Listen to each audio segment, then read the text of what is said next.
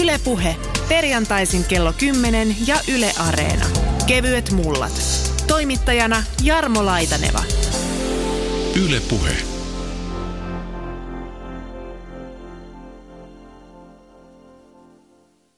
Eikö se ole Helvi Toikander semmoinen, puhutaan ompelukoneesta tai tästä alasta, niin aina käytetään tätä Singer-nimeä. Käyttääkö sun asiakkaat, että he tuli vaihtamaan uutta Singeriä? No joo, kyllä. Singer on hyvin tunnettu ja tiet, kaikki tietää, että se on ompelukone. Että kyse on tuttu. Sä oot nyt 41 vuotta kai toiminut Helvi Toikander alalla, mutta miten kaiken kaikkiaan se alkoi? Joo, se alkoi silleen, että sisko perusti tämän liikkeen ja minä pikkuhiljaa siihen tulin sitten mukaan ja silloinhan meillä oli useampia liikkeitä ja, ja mm, tässä ollaan. Oliko firma silloin vielä Kaarten Neule Ompelukone Oy Joo. vai joku muu? Joo, oli. Sitten oli näillä muillakin liikkeillä eri nimi. Oli ompelukonekulmaa ja, ja sitten oltiin tuolla marketeissa. Mennään niihin alkuvuosiin. Millaista sitä 41 vuotta sitten tämä ala oli? Miltä se näytti? Tuntuiko siltä, että nyt ollaan semmoisella alalla töissä kuin nyt vaikka ehkä tietotekniikka-alalla, eli kaikki oli hyvin suosittua, suurta ja isoa. Ja... Joo, kyllä ala oli ihan kukoistavaa siihen aikaan ja kyllä tuota, tietysti erilaista todella, että jos ajatellaan, että pidettiin myymälöissä todella paljon esittelyjä, oli aina joku konsulentti esittelemässä eri koneita, neulekoneita, ompelukoneita ja niissä oli väkeä. Ne oli tosi suosittuja, lauantait varsinkin, niin ne oli erittäin suosittuja. Kyllä kahvitarjoilut sun muut aina oli tarjolla ja siihen aikaan niin osamaksusopimuksia tehtiin tosi paljon. Et osamaksulla ostettiin, ne oli kuitenkin siinä monen tuhannen markan arvoisia koneita ja tuota, niitä sopimuksia tehtiin kyllä, kynät sauhus. Mutta myöskin oli sellainen, että esimerkiksi neulekoneen ostajat niin sai tehdä, maksaa töillä tätä konettaan. Me sitten myytiin niitä tuotteita sitten pipo, huivi, pusero myymälässä. Tämä oli ihan, tämä oli hyvin suosittua myöskin. Hei, jos mietitään tämmöistä keskihintaista ompelukonetta tuolloin 50 vuotta sitten, mikä oli niin kuin pakko ostaa osamaksulla, koska palkka, kuukausipalkka ei siihen riittänyt. Ja nyt sitten kun verrataan tällä hetkellä ompelukoneita, luulisin kyllä, että kuukausipalkalla ompelukoneen voi ostaakin. Mm, kyllä. Että on tapahtunut aika paljon myöskin tässä hinnassa muutoksia. Suhteessa niin ompelukoneet ei ole nousseet niin hirveästi siihen, että jos vertaa niin tänne palkkatasoon tällä hetkellä, niin tuota, Vuonna 1851 Isaac Singer patentoi käsikäyttöisen ompelukoneen ja vähän myöhemmin sen monille tutun jalkakäyttöisen ompelukoneen. Singerin ompelukone levittyi muoti-ilmiön lailla suomalaisiin koteihin jo 1870-luvulla. 1900-luvun alkuun mennessä ompelukoneen peruskeksinnöt oli tehty. Oli kehitetty yksi, kaksi ja monilankajärjestelmiä, jotka ompelivat ketju, lukko ja siksak ommelta sekä koriste ompeleita. Pistonopeus oli lähellä tuhatta tikkiä minuutissa. Ensimmäisiä sähkömoottorikäyttöisiä ompelukoneita esiteltiin Pariisin maailmannäyttelyssä 1867. 1920-luvulla Singer toi markkinoille kannettavan sähköompelukoneen kotikäyttöön. Toisen maailmansodan jälkeen sähköompelukoneet alkoivat syrjäyttää poljettavat koneet kotitalouksissa. Jos ajatellaan vielä tätä kokonaisuutta, Helvi Toikander, niin, niin mitkä sitten tässä, tässä ajassa, mitkä asiat sun alalla on muuttunut kaikkein eniten? Tietenkin nämä laitteet on varmasti kehittyneet, mutta sitten myöskin meidän ihmisten varmaan asenteet ja taidot ja kaikki muutkin ovat tässä muutoksessa olleet. Mm, kyllä. Muuttunut on hirveästi, mutta tota, niin tähän edelliseen justiinsa, että kysymykseen, niin tuota, esimerkiksi tehtiin paljon näitä kotiesittelyjä. Eli asiakas soitti ja kyseli koneesta ja jos ei ollut mahdollisuutta tulla, niin tarjottiin tätä kotiesittelyä sitten vaan töiden jälkeen kuule pakattiin autoja, erilaiset koneet, malleja otettiin mukaan ja, ja lähdettiin kotiin esittelemään. Ja kyllä siinä välillä seikkailuukin oli. Että. Lähettekö pitemmällekin sitten? Joo, ihan yksi tapaus oli sellainen, että oli tuonne Tammisaaren lähistölle ja rouva sanoi sitten, että tuut autolla siihen ja siihen, että mm, hän tulee sua vastaan sitten. Siellä oli sitten tota rouva vastassa jollakin moottorikelkan tapasella ja tuota, siitä sitten jatkettiin matkaa. Pulkka oli perässä, johon minä sitten istuin, koska moottorikelkkaan ei mahtunut kokoneet ja kuski. Illalla sitten takaisin. Tuliko kaupat vielä, kun muistat? Tuli, tuli joo. Kuule, siellä kuule laitettiin koneet, kasattiin ja opeteltiin ja syötiin ja kyllä. Ne oli välillä oikein kivoja juttuja. Ei tämä tänä päivänä enää Hellevi Toikainen olla tämmöisiä kotiesittelyjuttuja juurikaan. Ei. Ja miksei? Siis musta, miksei niitä voisi, mutta ehkä ei. Ei, se on tosiaan loppunut kokonaan. Kyllähän vielä siis toimitukset ja huolto ja tämmöiset koneiden hakemiset on vielä edelleen hyvin, hyvin suosittuja, mutta tota, ei tämmöistä kotiesittelyä. No nyt kun mietitään niitä koneita, mitä on ollut aikanaan meillä, mm. Nyt kun mä kävelin tuosta tänne liikkeen takahuoneeseen ja kattelin tuossa vähän se salaa ympärille, niin siellä oli sen näköisiä laitteita, etten oikein ole ihan varma, että mitä ne edes olikaan. Eli ilmeisesti laitteetkin ovat ihan teknistyneet. Kyllä. Kyllä, ne on elektronisia koneita on tosi paljon, että no, koneet on rupeaa olemaan melkein pieniä tietokoneita. Puuvillan maailmanmarkkinahintojen nousu on nostanut kankaiden hintaa, eikä itse tekemällä enää säästä vaatekustannuksissa. Käyttövaatteita ommellaan enää harvoin kotona, sen sijaan juhlavaatteita monet haluavat tehdä vielä itse. Myös vaatteiden tuunaaminen on tänä päivänä yleistä. Nettihuutokaupoista ja kirpputoreilta ostetut vanhat vaatteet muokataan muodin ja oman mielen mukaisesti. Tuunaamista tosin vaikeuttaa halpa tuotanto, jossa tuotteiden laatu, myös vaatteiden, on niin huonoa, ettei materiaali kestä uudelleen työstämistä tai edes korjaamista. Mun eka huomio on se, että kaikki koneet, hei tuolla on yksi punainen, mutta kaikki on melkein valkoisia. Onko tässä nyt käynyt niin, että tämä, no tämä on kodikone teknologia mennyt tämmöiseen suuntaan tälläkin puolella, että kaikki koneet on aina valkeita? Kyllä, joo. Valkosta, valkosta ja mustaa. Vähän joskus joku pieni punainen väripilkku löytyy, mutta tuota, kyllä No nyt kun sä puhuit tuossa jo, että, että osa on kuin tietokonetta, no siinähän nyt on meillä se, tässähän on tämmöinen ruutunäyttö. Tämä on vähän samalta näyttää mun silmiin nyt äkkiä, kun tota, niin kuin auton keskikonsolissa on, on semmoinen tuota pieni kohta, missä, missä voidaan käyttää vaikka navigaattoria tai muuta. Eli tässä on nyt sitten, no kerro mikä tässä näkyy. Joo, tässä on tämä näyttö, jossa nähdään sitten kaikki, tuota noin, jos esimerkiksi on kirjontakone tai ompelukone, näkyy nuo tikin pituudet, leveydet, mikä ommel on esillä, kaikkea tällaista. Eli sä näet niin kaiken siitä.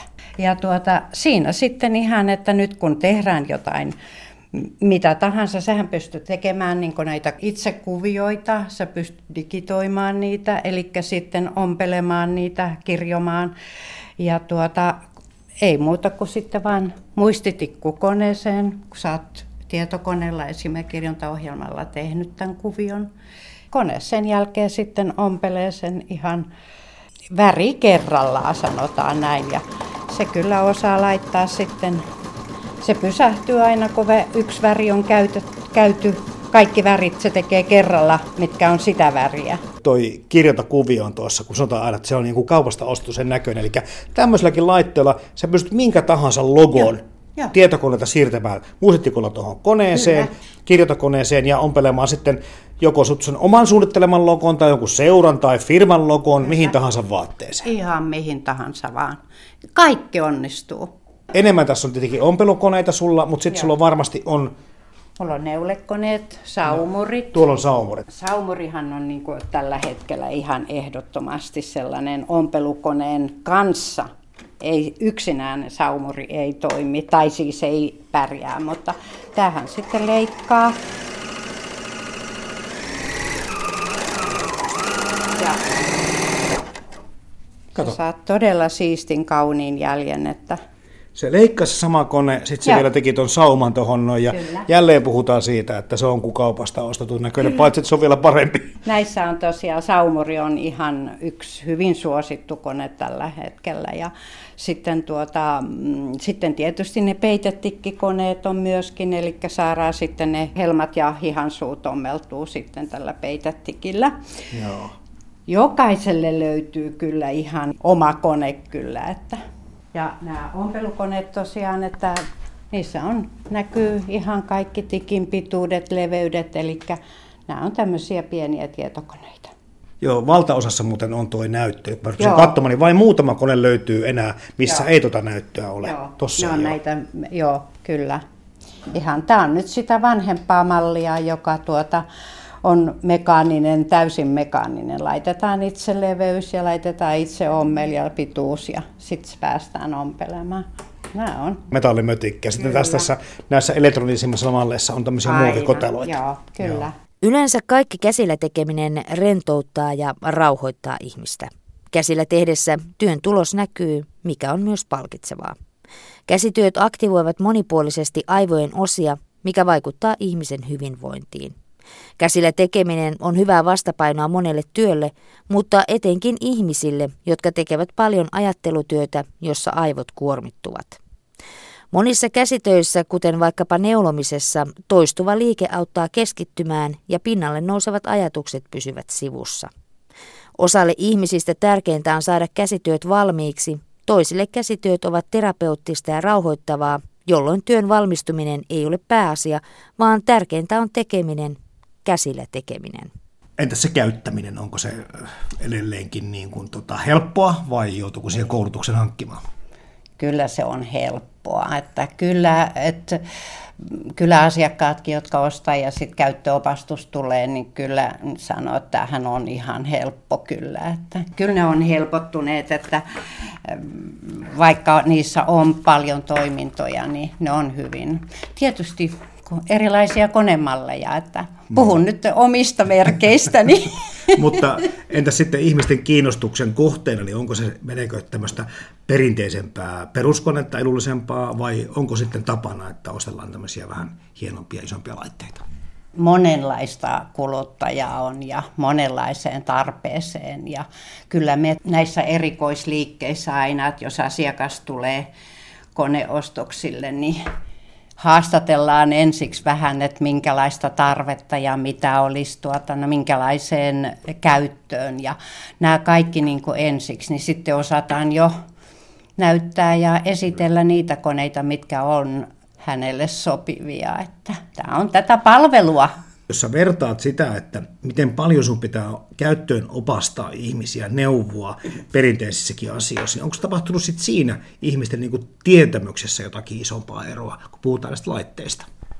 Ei, kyllä se on ihan samanlaista se opetus nykyisin kuin se on ollut aikaisemminkin. Että, ja kyllä kaikki ottavat sen myöskin. Mm. Et siis ihan, ihan, kyllä se on ihan paljon kivempi nähdä sen livenä, kuin lukea sit kotona ohjekirjasta, että hei, miten tämä puolaus toimii. Sitten tämä nettikauppa. Mm. Sehän on tullut tietenkin kaikille kaupan alalle Helvi Toikander. Minkä sellainen kilpailutilanne teillä tällä hetkellä on, kun mietitään mm. sitä, että kivijalkakauppoja on vähän enää harvemmassa, ja sitten taas nettikauppa taitaa olla se, mikä on se isoin tekijä. Kyllä joo, nettikauppa on tietysti iso paha kilpailija kyllä. Ja missä ne kilpailee, niin on ainoastaan hinnoissa. Ja tämä on niin tosi tylsää, että palvelu on se, mitä ei nettikaupasta saa. Sama oikeastaan niin koskee aika montaakin eri kaupan alaa, mutta nyt puhutaan tietysti sillä tavalla vähän erikoislaitteesta, että se elintarvikkeen tilaaminen nettikaupasta on vähän eri asia, kun sä voit suoraan sen sitten laittaa pataan ja tehdä siitä ruoan, mutta nyt puhutaan siitä semmoista asiasta, että tässä tarvitaan niin jonkunlaista kuitenkin opastusta ja tietotaitoa ennen kuin aloittaa sitten sen mahtavan mm-hmm. ompeluharrastuksen. Näin on, joo. Et kyllä siis, jos ajattelee, että sä tuolta postista tai mistä nyt haet sen koneen sitten ja tota, aukaset sen kotona ja alat ompelemaan, niin kyllä siinä voi monta kertaa, ja onko ne ohjeetkaan aina suomeksi esimerkiksi, niin tuota, Kyllä, näitä puheluita tulee tosi paljon. Et tota, musta on hirveän kiva, että sitten nämä tarvikkeita ja näitä varaosia haetaan liikkeestä tosi paljon. Mutta palvelulla sanotaan, että sillä on se tulevaisuudessakin vielä se mahdollisuus. Eli on paljon semmoisia toimialoja ja paljon semmoisia asiakkaita, joille kuitenkaan tulevaisuudessakaan ei pelkästään hinta ratkaise, vaan osa ihmisistä haluaa, että sitä palvelua on olemassa ja sitä saa, ja on myöskin valmiit sitä maksamaan. Kyllä, mä uskon, että näitä tulee aina olemaan kyllä, että se on tietysti ainoa, ja sitten, että sä pystyt kokeilemaan, testaamaan, ompelemaan näitä eri malleja tässä, mikä on sitten se sinulle sopiva kone, niin just tämä, että mm, kaikki niin asiat, yksi puhelinnumero, niin hoitaa kaikki. No puhutaan muutama sana sitä Helvi Toikander noista ihmisten ompelutaidoista ja käsityötaidosta. Olet kuitenkin muutama kymmentä vuotta ollut alalla, niin huomaatko siinä tapahtuneen minkälaisia muutoksia? No ompelutaito nyt voi olla niin monenlaista. Mm. Esimerkiksi, että jos sä osaat lyhentää sun housun, housun lahkeet, niin sekin on ompelutaitoa. Mutta kyllä se aika paljon on tuota vähentynyt sillä tavalla tämä. Mutta mä katson, että näissä nuorissa tällä hetkellä, niin siellä on kyllä musta ihan tosi kiva iloinen yllätys, että näitä nuoria on tosi paljon, jotka niin on innostunut. Ja nykyisinhän esimerkiksi kouluissa on todella hyvät koneet, uudet, uudenlaiset koneet, saumurit, jopa kirjontakoneet. Ja, tuota, ja jos oppilas tai nuori on kiinnostunut ompelusta, vaikkei sitä kotona niin hirveästi harrastettaisi, niin siellä ainakin sitten saa kipinän ja pääsee tutustumaan näihin erilaisiin koneisiin, mitkä nykyisin on. Yle Puhe. Vaihteeksi on mukava istahtaa puiston penkille, vaikka ollaankin Helsingin keskustassa ja ehkä sen äänimaisemasta kuulijat huomaavatkin, että tämä puisto, missä tällä kertaa ollaan, niin ei ole ihan missään maaseudulla. Tässä on kanssani hetkinen, Kaisa Härmälä, sulla on aika monenlaisia tehtäviä varmasti Marttaliitossa, mutta minkälaisia nämä sun vastuualueet olikaan? Siis mä vastaan meille tästä ruoka- ja ravitsemusneuvonnasta, mutta tämä ompelukin on ollut sitten harrastuksena, mutta ei työnä. Hei, nyt päästi heti asiaan. Ompelu on ollut harrastuksena, mm. et kai puhu vaan mennessä aikamuodossa. No valitettavasti nyt vähän, mutta tässä nyt varmaan selviää sitten jutun aikana, että miten, miten tämä on kehittynyt. niin, siis onhan tämä pitkä tämä suomalainen niin kuin käsityöperinne tietenkin, kun mietitään sitä, että jos mennään sinne oikein kauas taaksepäin, niin, niin eihän ollut mitään oikeastaan sitten myytävänä, vaan kaikki mikä tehtiin, niin tehtiin itse. Eli kyllähän suomalaisilla semmoista tietotaitoa aikanaan ainakin on ollut siitä, että miten kaikki asiat tehdään. Hmm. Niin se tehtiin tai teetettiin, mutta että käsinhän ne tehtiin, että, että tota, että ne, joilla oli varaa tai ei osannut, niin ne pystyvät tietysti sitten ostamaan niitä palveluita, mutta että semmoinen peruskäsityötaito, niin se kuuluu niin kuin joka, joka miehelle ja naiselle, että osattiin tehdä käsin ne tavalliset asiat. Totta kai tärkeintä on pärjätä sitten siinä ajassa ja niillä taidoilla, mitä siinä ajassa mm-hmm. tarvitaan, niin kuin nykyäänkin, mutta itse tekemisen kulttuurista, niin kyllä me taidetaan aika kauas olla Kaisa Härmällä jo niin kuin tultu. Niin, meillä on siis ne monet asiat, mitä ennen oli tosiaan, että ne oli niinku niitä taitoja, joita tarvittiin, ne on muuttunut harrastukseksi. Eli ihmiset, jotka haluaa tehdä, niin ne edelleen tekevät, mutta sitten, sitten toiset, jotka ei ole niin käteviä tai ei ole kiinnostuneita, niin pystyy sitten ostamaan valmiina. Että se on sillä tavalla, tämä on niinku, valinnanvara on enemmän kuin ennen. Totta kai siihen on selkeä syy, että tänä päivänä tämä tilanne on vähän toinen, koska ennen oltiin tilanteessa, jossa vaatteet oli tosiaankin pakko ommella. Tänä päivänä meillä tätä pakkoa ei ole. Ei, että itsekin muistan, että siis vasta 70-luvulla rupesi tulemaan niin kuin valmisvaatteita nuor, nuorisolle, siis kauppaan. Että, että sitä ennenhän, jos halusi jotain muodikasta, niin se kyllä piti tehdä itse.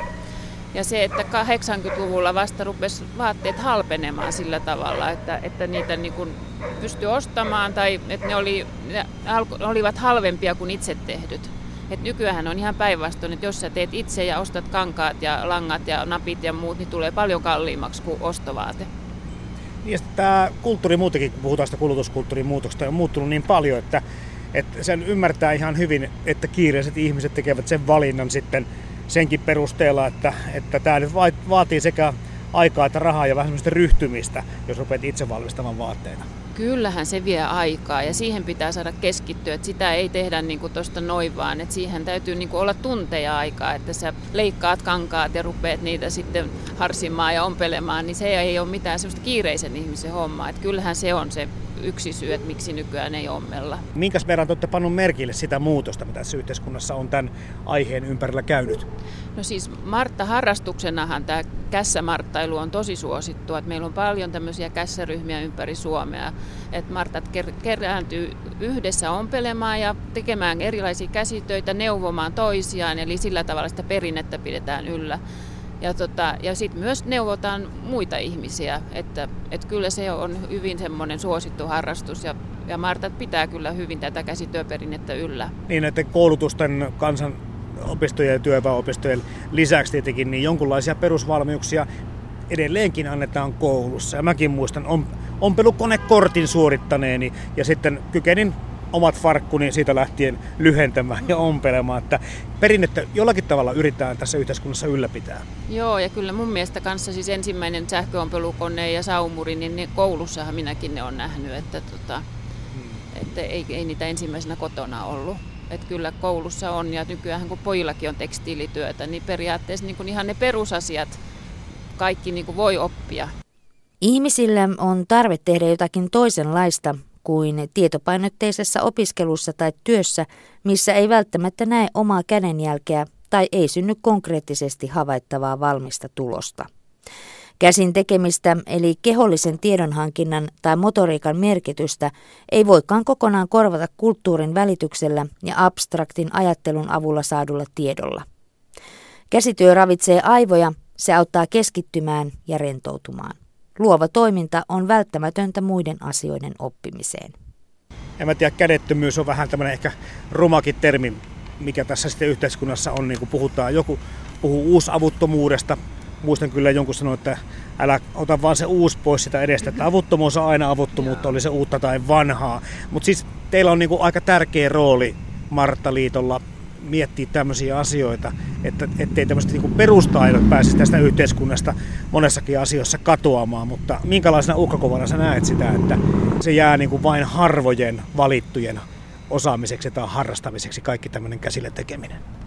No kyllä se varmaan niin kuin kapeutuu, mutta ihmiset sitten taas ne, jotka harrastaa, niin ne, ne niin kuin tosissaan harrastaa ja ovat todella taitavia. No meillähän on nyt menossa tämmöinen pystyn kampanja, johon jokainen suomalainen voi osallistua.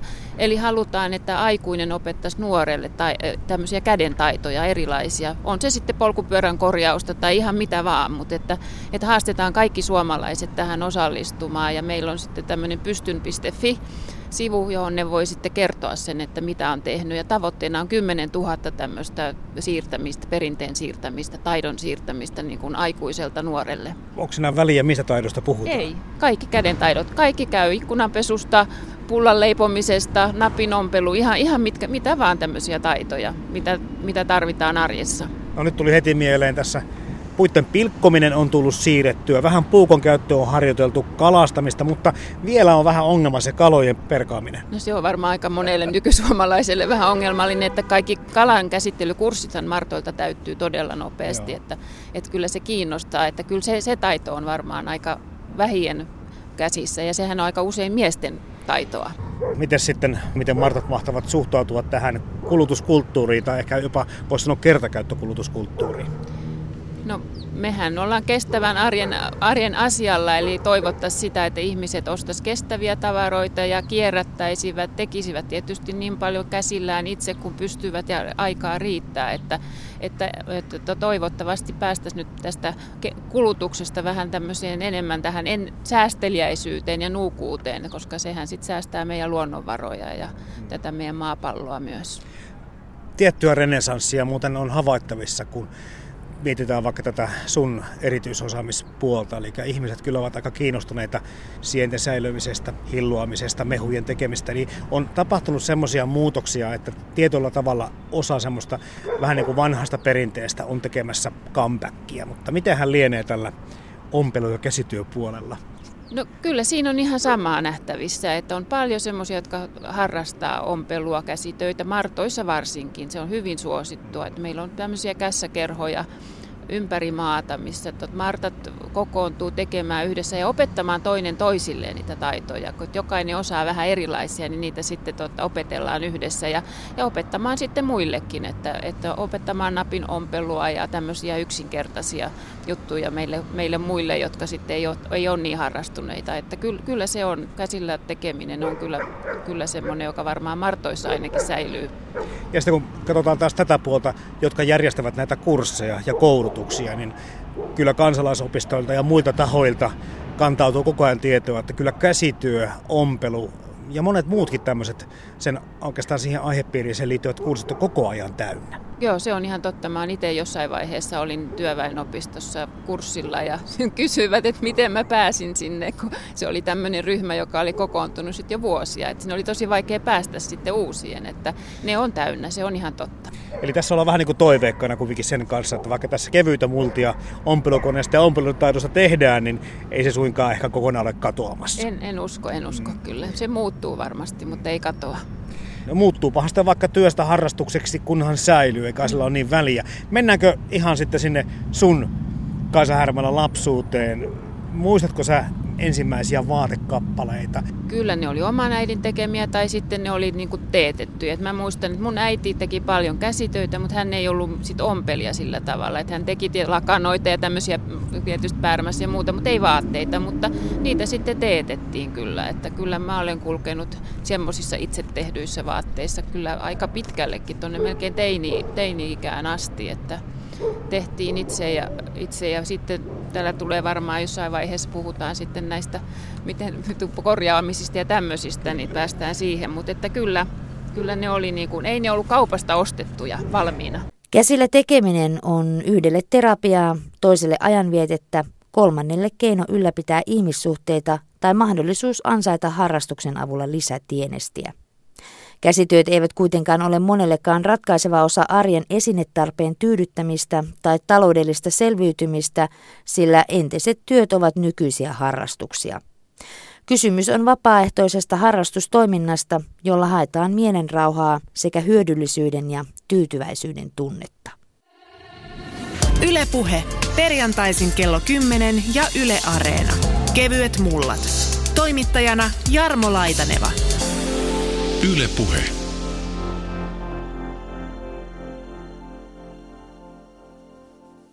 Ja miettii sitä arvostusta, kun puhutaan räätäleistä vaattureista tai saatiin oikein vaatturimestareista, joita nyt sitten muutama taitaa edelleenkin Suomessa olla.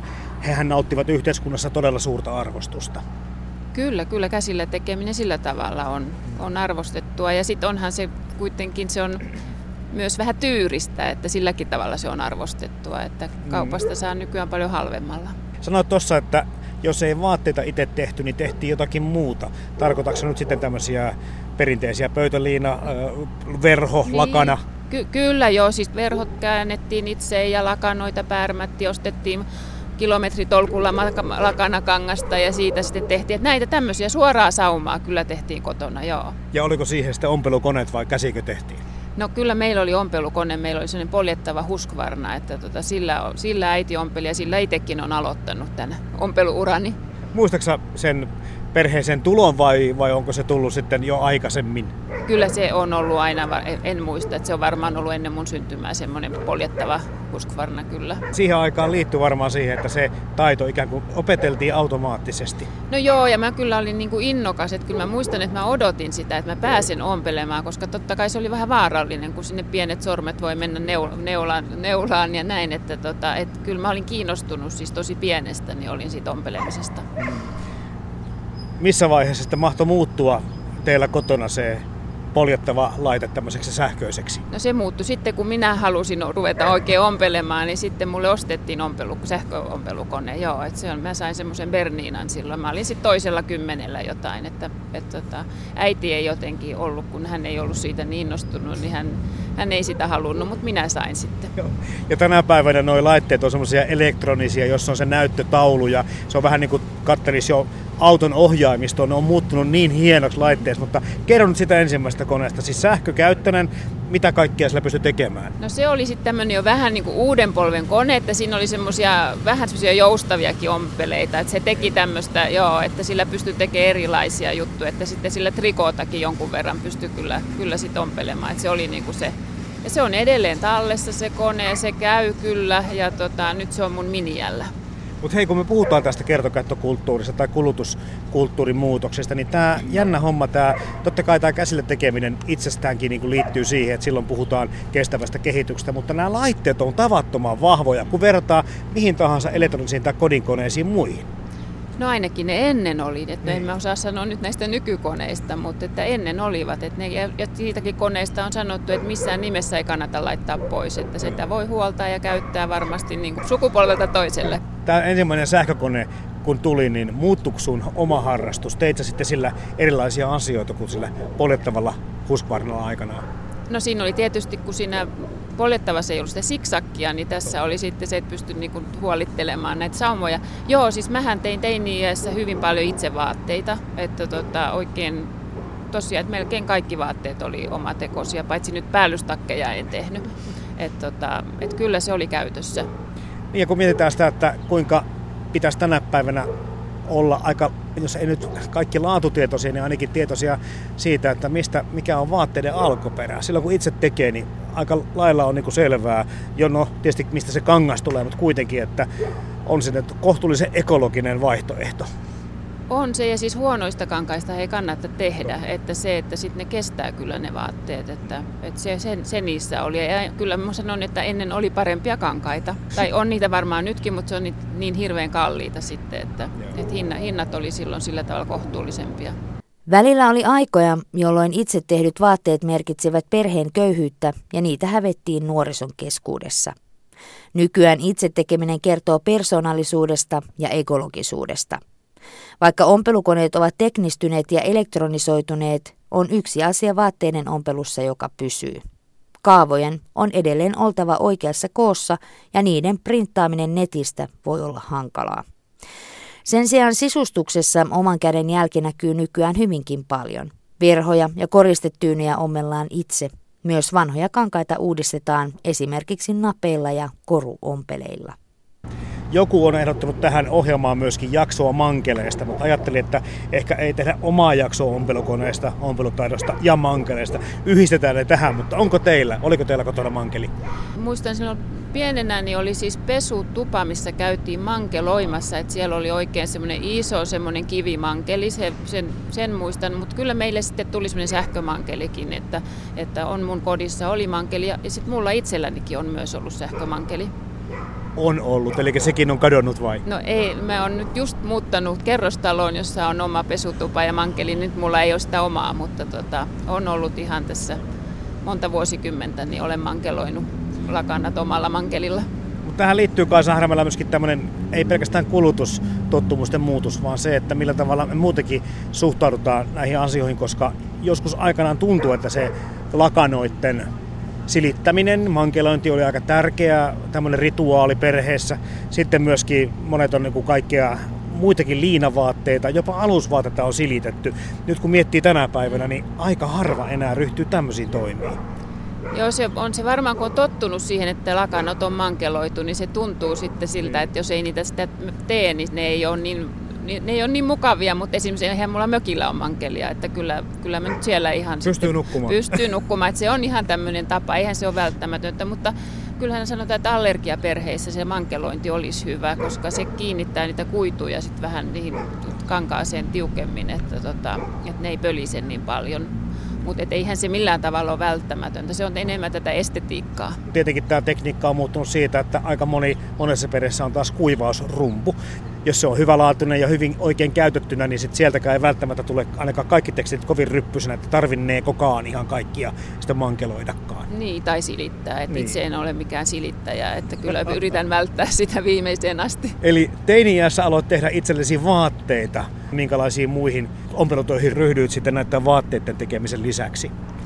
No kyllä, mä varmaan tein ihan sitä, niin kuin oli puhetta, että pyyhkeiden tämmöistä pärmäämistä, lakanoita. Sitten mun veljet harrasti retkeilyä, niin muistan, että tehtiin makuupussiin suojapusseja ja tämän tyyppistä, että kaikenlaista mitä sitten oli. Ja että, mutta että oli sitten vaatteiden tekeminen nyt oli varmaan se, joka itseään niin kuin innosti eniten. Sitten se tosiaan sanotkin, että mennään vähän myöhemmin eikä näihin vaatteiden korjaamisiin, muokkaamisiin, muutoksiin, koko muutoksiin ja muihin. Sekin on ollut aika tärkeä osa, kun mietitään, että ennen ei ollut varaa sitä välttämättä ostaa kuin perheeseen yksi rippipuku, joka sitä kaikille pojille meni, tai tytöille vanhojen tanssipukua. Niitä muokattiin tosi paljon, tehtiin, että se vaate säily ja sen merkitys säily suurena ja vuosia. Tässäkin on tapahtunut valtavia mm. muutoksia. Miten hyvin sä muistat niitä, että vaatteita korjattiin ja muokattiin? No mä muistan sen sillä tavalla katkerasti, kun mähän sain mun veljeni vaatteita, joka ei ollut kauhean mukavaa. Että esimerkiksi housuista niin vaihdettiin edestä vetoketju tonne sivulle ja no näkyyhän se sitten, että muistan, että koulussa joku sanoi, että sulla on poikien housut. Että kyllä oikeasti niitä sitten muokattiin ja, ja tota, pienemmät sisarukset käytti sitten, mutta oli just tuossa puhetta, että ne kankaatkin oli aika kestäviä sitten, niitä pystyi sitten muokkaamaan ja ne kesti niin kuin että lasten kulut, lapset kuluttaa kovasti, niin silti ne oli ne, ei ne mä muista ainakaan, että olisi polvet ollut rikki niistä, niistä perityistä housuista. Nyt tuntuu, että no sukkia ei ainakaan, ne on jo niin halpojakin. Totta kai tulevat sitten mistä tulevat ja ovat, mitä materiaalia ovat, eivät kovin kestävää, mutta en näe hirveän paljon enää niin kuin paikattuja vaatteita lähiympäristössä, niin kyllä ne taitaa olla niin, että ne, kun ne menee vähän rikki ja vähän kulahtaa, niin ne roskiin lähtee tai kierrätykseen. Joo, se on ihan selvä, mutta myös se, että nykyään näkee, että ihmisillä on rikkinäisiä, että saumat on vähän auki tai jotain ei välitetä siitä. Että se oli niin kuin ennenhän, se olisi ollut ihan pyhäin häväistystä, että, että kuljetaan rikkinäisissä vaatteissa. Että, että se on niin kuin, kaikki on muuttunut ja nythän siis rikkinäisiä vaatteita tehdään ihan varta vasten, että, että se on sillä tavalla muuttunut, että ei se ole niin tarkkaa enää. No minkä verran Kaisa Härmällä vielä sitä ompelua harrastat ja sanot, että jonkin verran on vähän vähentynyt, mutta itselläsikin kyllä se siis perheen perustamisen jälkeen on vähentynyt, vähentyi todella paljon. Ja tota, et kyllä mä silloin, kun lapset oli pieniä, niin ihan jotain vaatteita tein, mutta kyllä nyt se on ihan jää tämmöiseen korjausompeluun. Et katsotaan nyt sitten, jos joskus on aikaa ja harrastusta sitten enemmänkin tehdä, mutta ennen, mä on niin kuin mieleltäni mä olen ompelija ja käsityöharrastaja, mutta tota, käytännössä en välttämättä sitten toteuta sitä niin sinä olet mieleltäsi ja moni olisi mielellään, mutta erinäistä syistä sitten ehkä on niin erkaantunut tästä harrastuksesta. Näinhän se käy, kun aika, aika on kortilla kaikkea ei pysty tekemään. Ja sitten voi tulla, esimerkiksi mulla on vähän tämmöistä tota, hermopinnettä ranteessa, niin en pysty pitkään niin kuin tekemään käsitöitä, että käsi puutuu. Mutta katsotaan nyt sitten, että kun joskus jos työelämästä kun jää pois, niin, niin jos sitten vaikka kädetkin kestäisi paremmin. Mä oon kysynyt kaikilta vierailta tässä ohjelmasarjassa aina senkin kysymyksen, kun tätä on kuulijat toivoneet tätä ompelukonejaksoa, ompeluteitojaksoa, niin mitäs luulet Kaisa Härmälä, jos ihminen tämmöistä toivoo, niin mitäs hän niin kaipaa, kun hän kaipaa käsillä tekemisen aikaa? Varmaan sitä omaa rauhaa, että pystyy keskittymään johonkin tekemiseen kunnolla. Tämä hektinen elämä on aika raskasta. Kyllä, niin, niin. Tai vaikka se on raskasta, niin se on niin semmoista siis hektistä, niin. että siinä ei pysty keskittymään sillä tavalla. Niin se semmoinen niin käsitöiden tekeminen, niin se vaatii sen jollakin tavalla sen keskittymisen. Vaikka kyllähän niin käsinompelua, neulamista ja tämmöistä voi tehdä vaikka television ääressä. Kyllähän se, se sujuu ihan hyvin, että, että, mutta, tota, mutta silti se on semmoista mielen rauhaa. Niin ja sitten sanotaan monesti siitä, myöskin siitä, että käsitöiden tekeminen tai käsille tekeminen on aika terapeuttista. Niin ja kyllähän nämä, jotka tutkivat näitä asioita, niin sanovat, että käsien kauttahan se niin kuin kaikki aivoihinkin menee, että ihminen niin kuin oikeasti ajattelee käsillään. Eli, eli siinä on niin kuin paljon semmoisia ulottuvuuksia sillä käsillä tekemisellä, jota ei tule ajateltua. Niin, siis jopa ihminen käsittää asiat, kun on ensin käsin ne tehnyt tai kosketellut. Aivan, näin mm. se on. Yle Puhe. Sitten tämä kulutuskulttuuri. Jäin miettimään mm. sitä, että siinä on tapahtunut tietenkin sun alalla oloaikana valtavan suuri muutos. Että sitten kun tänä päivänä on kaikkea saatavilla ja sitten vielä se hinta, mistä äsken puhuttiin jo näiden koneittenkin kohdalla, niin vaatteiden kohdalla se on jopa romahtanut, koska tämä halpatuonti vaatteissa on, on niin suurta maailmalla. Ei enää tarvitse viitsitä tai enää osata tehdä itse Eli se on vähän mennyt helpoksi tämä, toisaalta tämä vaatteiden hankkiminen, kun verrataan siitä, mitä se on aikanaan ollut. Joo, niin kuin sanoin jo, on monenlaista, monenlaista ostajaa ja monenlaisiin tarpeisiin tämä kone, että ei tämä oikeastaan koske niin hirveästi kyllä meitä. Totta kai sitä halpatuotantoa on, mutta meillä liikkeissä sitten, kun ei ole mitään tämmöistä halpiskonetta myynnissä laisinkaan. Nehän on nuo marketit ja nettikaupat, jotka sitä myy.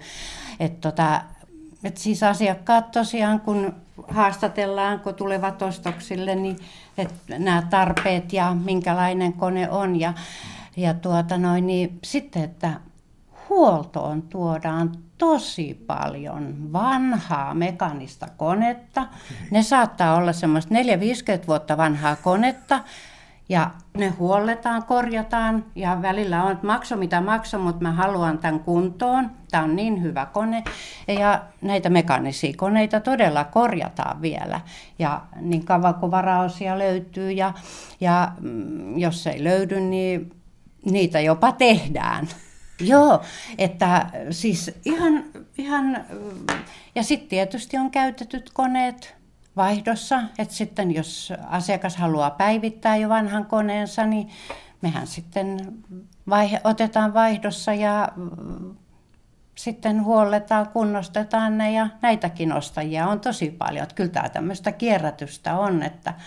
Toi kuulostaa sillä tavalla helvit oikein hyvältä mun korvaa, koska tämä kulutuskulttuuri ja sitten jotenkin kännykkääkin vaihdetaan vuoden, kahden niin. tietokonetta muutaman Joo. vuoden välein. Et sitten mm. meillä on olemassa tämmöisiä tuotteita, jotka on ensinkin rakennettu vahvoiksi, sitten niillä on tämä varaosa tai huoltotakuu säilynyt sillä tavalla, Kyllä. että niitä pystytään korjaamaan ja huoltamaan jälkikäteen. Eli näiden tuotteiden käyttöikä on todellakin pitkä. On, on. Että tämä kertakäyttökulttuuri ei oikeastaan osu meihin laisinkaan. Et joskus ihmetellään, että näinkin siis vanha kone, niin tuota, mutta niin no, se vaan, joo. No tiedätkö sä, miten hyvin sitten, kun juttelet asiakkaiden kanssa, minkälaisia käyttöä ihmiset ostavat, koska käsityöharrastuksia on niin monenlaisia, mutta tekeekö ihmiset vielä tänä päivänä paljon vaatteita? Mikä sun tuntuma on? No kyllähän näitäkin löytyy tietysti, että jotka ompelevat tosi paljon ja tietysti on ompelimot ja nämä nyt tietysti erikseen, mutta Kyllä se varmaan enemmänkin menee just siihen sisustukseen ja tällaiseen paikkaamiseen, korjaamiseen, että kyllä se varmaan on se eniten. Ostettujen vaatteiden laatu ja kestävyys vaihtelevat hyvin paljon. Kalliimpia vaatekappaleita, kuten lasten talvihaalareita, korjataan aika herkästikin sen sijaan, että ostettaisiin uusi. Itse liimautuvalla nailon paikalla korjaaminen onnistuu, vaikkei ihmeempiä ompelutaitoja olisikaan. Vaatteiden korjaaminen kulkee usein perintönä. Jos vaatteita on tottunut pitämään korjattuina lapsuudessa, korjaa todennäköisesti vaatteensa myös aikuisena toi paikkaaminen, mä jäin miettimään sitä, että kun tämä koulutuskulttuuri ei koske nyt tätä koneita samalla tavalla, tai tämmöinen kertakäyttökulttuuri, koska koneet ovat vahvoja, niin tarkoittaa myöskin sitä, että ehkä nämä ihmiset myöskin arvostaa sitä tuotetta ja vaatetta, eli ovat helpompia korjaamaan myöskin jonkun rikkimenneen tai vääränmallisen vaatteen, kun sitten menemään kaupasta ostamaan aina uuden ja uuden. Kyllä, kyllähän siis todella korjataan ja paikataan vielä ja pienennetään vaatetta, että kyllähän tätäkin on, riippuu tietysti vähän minkä, minkä tasoinen vaate on, että eihän näitä halpisvaatteita hyvin niin. harvoin pienennetään tai isonnetaan tai viedään ompe, ompelijalle. Että.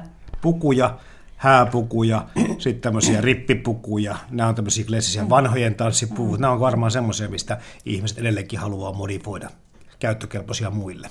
Kyllä, niitä muutetaan, muunnetaan ja tuota noin, joo, kyllä. Minkä verran itse Hellevi Toikainen harrastat sitten käsille tekemistä ja kenties näitä ompelujuttuja?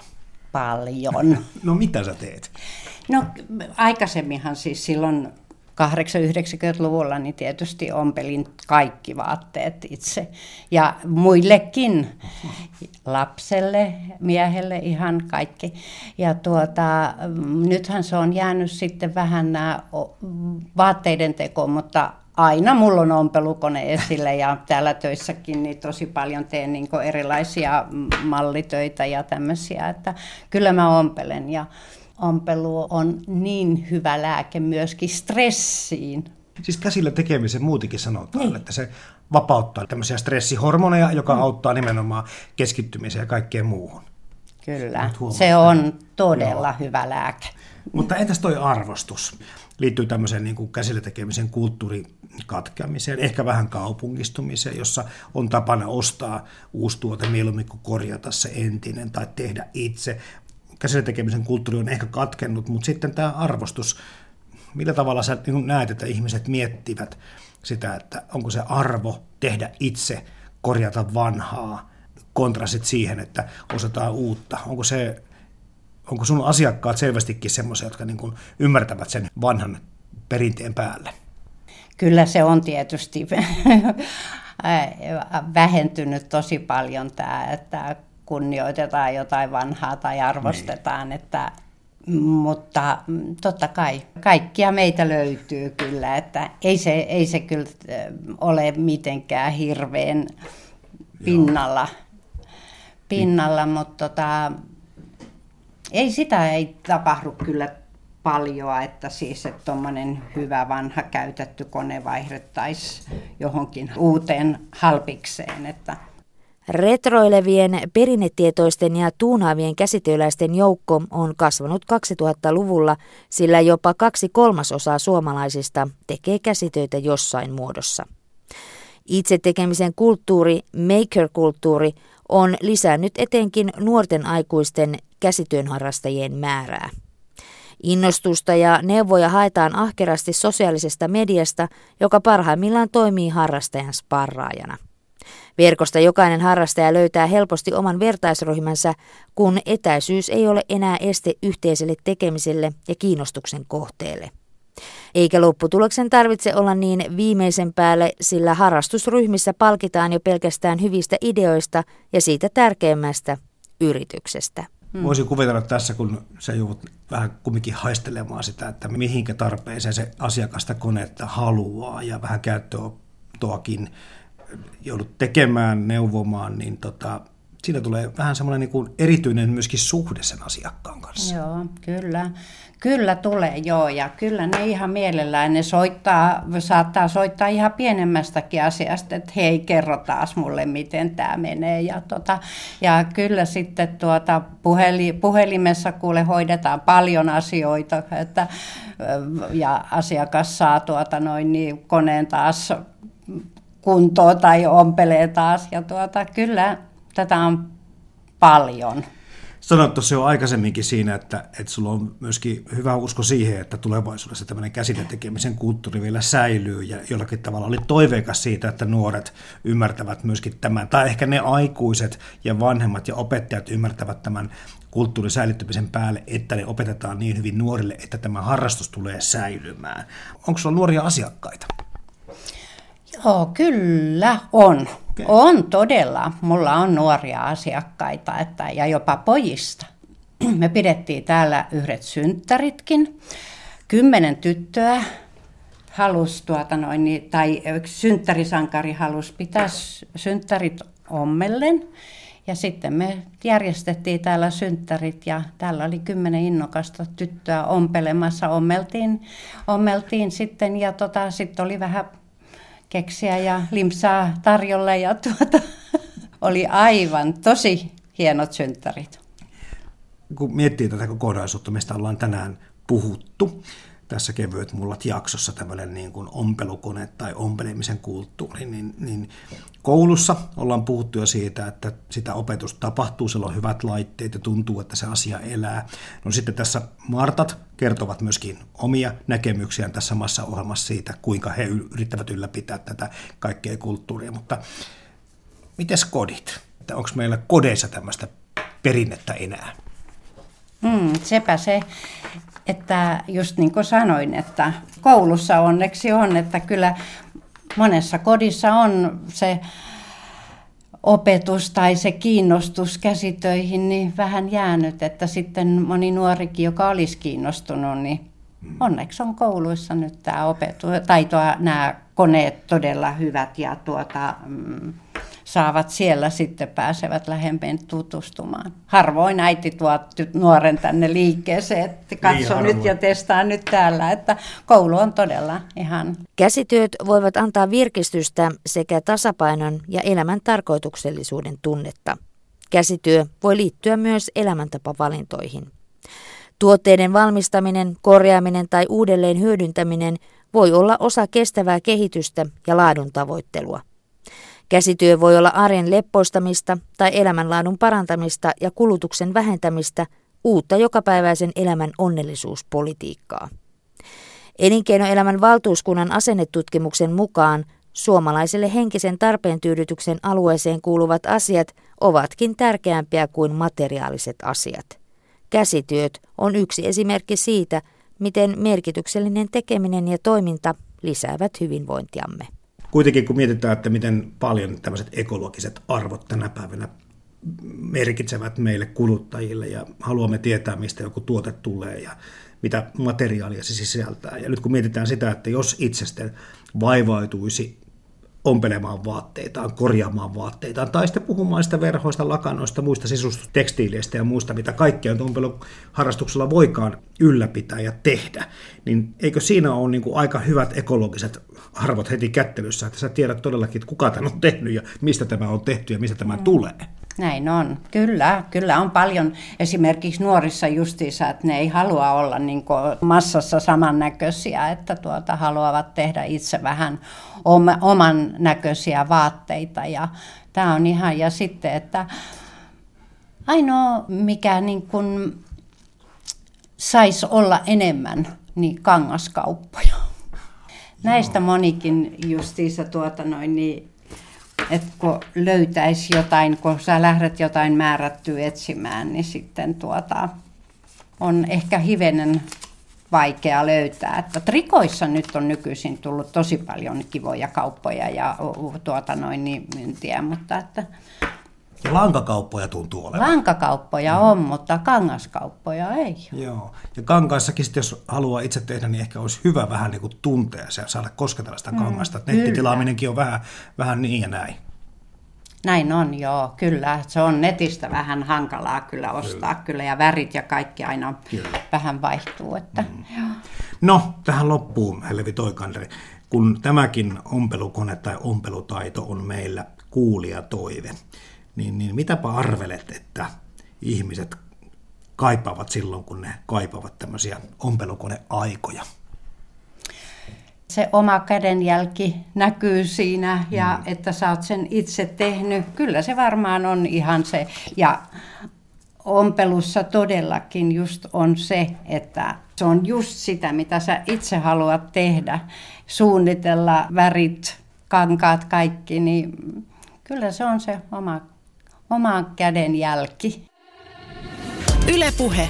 Perjantaisin kello 10 ja Yle Areena. Kevyet mullat. Toimittajana Jarmo Laitaneva. Ylepuhe.